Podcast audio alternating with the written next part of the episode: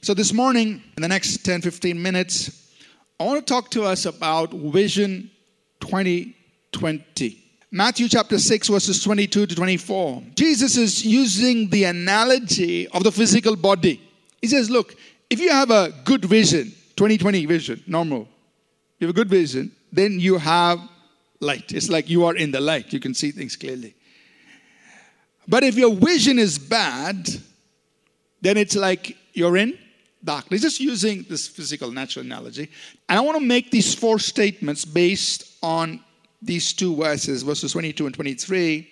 Number one, and we're talking in terms of vision now, he says, we can say this a clear vision brings light. Number two, a clear vision helps you know where you're going. You can see ahead of you. A clear vision keeps you from stumbling. Number four, a clear vision helps you stay focused. So, I want to talk a little bit about vision and then put it in the context of our spiritual lives in a few minutes from now. When we talk about vision, and we use the word vision or dream interchangeably, synonymously. Uh, vision, we are actually referring to, especially in the, in the, context of what I'm speaking to us about, we're talking about f- having foresight, being able to see, having foresight of where you're going, why you're going there, and how to get there. The why is very important because the why is what compels you, it's your motivator. If you don't have a strong enough why,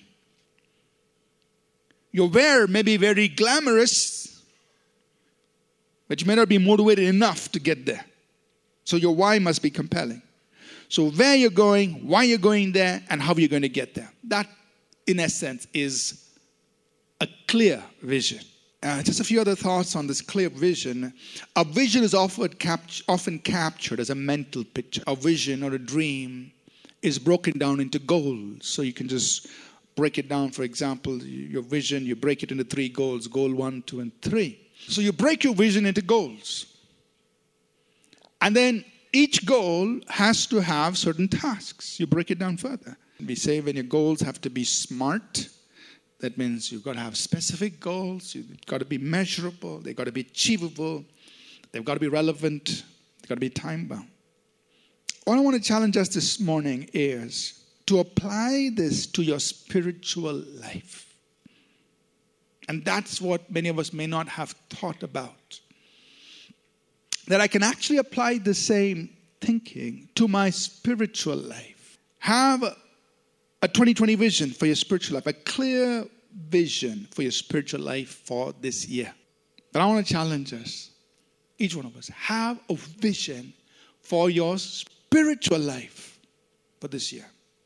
So let's just go through the, this whole thing. What would it look like? First of all, person.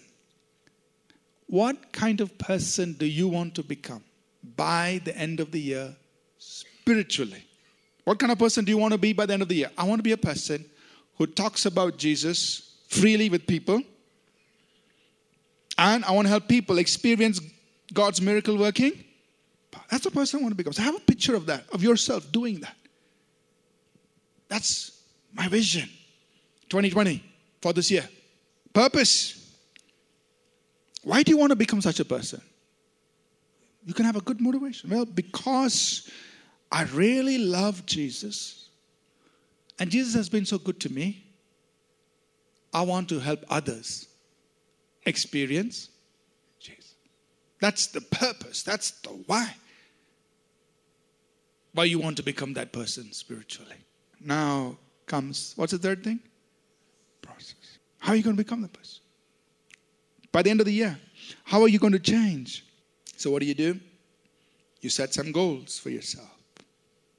And this is only an example. I'm not saying everybody has to have three goals. Say, number one, my first goal is I have to grow strong spiritually. I keep growing strong spiritually throughout the year. My second goal will be I need to develop some skills to share Jesus with people.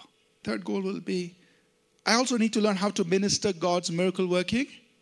So these are three goals that you might set for yourself this year. Spiritual life. If you do these things, what kind of person you want to be, why you want to go there. Well, this is a process. I'm getting there. Let me work on it through the course of the year. Then you will surely get somewhere by the end of the year.